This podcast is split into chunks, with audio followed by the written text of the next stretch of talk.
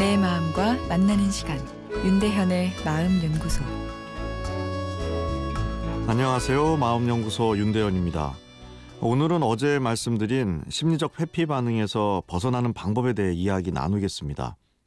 예, 종교인이 아니더라도 크리스마스 이브는 사람의 마음을 들뜨게 합니다.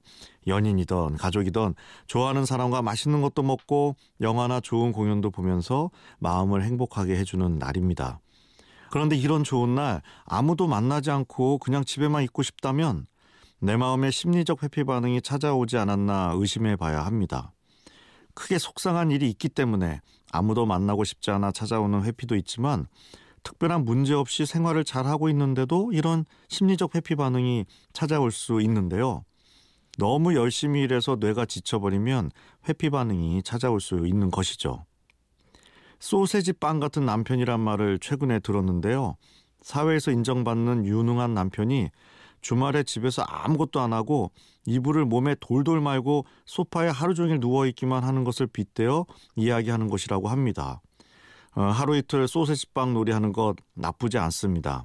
예, 스트레스를 주는 현실에서 나를 분리해서 쉼을 주는 것이죠.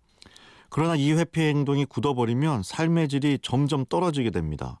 쉰다는 것은 단순히 아무것도 안 하는 것이 아니라 뇌를 즐겁게 해주는 능동적인 작업이기 때문인데요.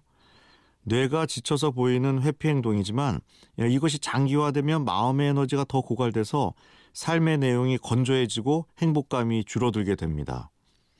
어제 수능 시험 후 좌절감으로 방으로 숨어버린 딸 때문에 고민하는 엄마의 사연을 소개해 드렸는데요. 아, 이 경우는 이유 있는 회피 반응이죠. 아, 그래서 일단은 딸이 쉬고 있구나 생각하면서 지켜봐 주는 것이 필요합니다. 그러나 방에만 있는다고 속상한 마음이 잘 회복되지는 않습니다. 마음이 좋아질 때까지 기다리다가만 보면 긴 시간이 필요할 수도 있습니다. 마음이 행동을 만들지만 행동이 마음을 바꾸기도 합니다. 딸이 평소에 좋아하던 것을 생각해내서 그것을 엄마와 함께 하든지 친구와 함께 하도록 설득하는 것이 필요하죠.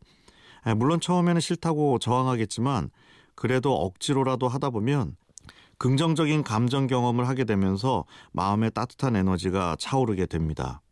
이번 주말에 모든 것이 귀찮아서 아무 약속을 잡지 않은 청취자분들이 혹시 계시다면 과거에 내가 즐거웠던 일 중 하나를 골라서 즐기셨으면 좋겠습니다.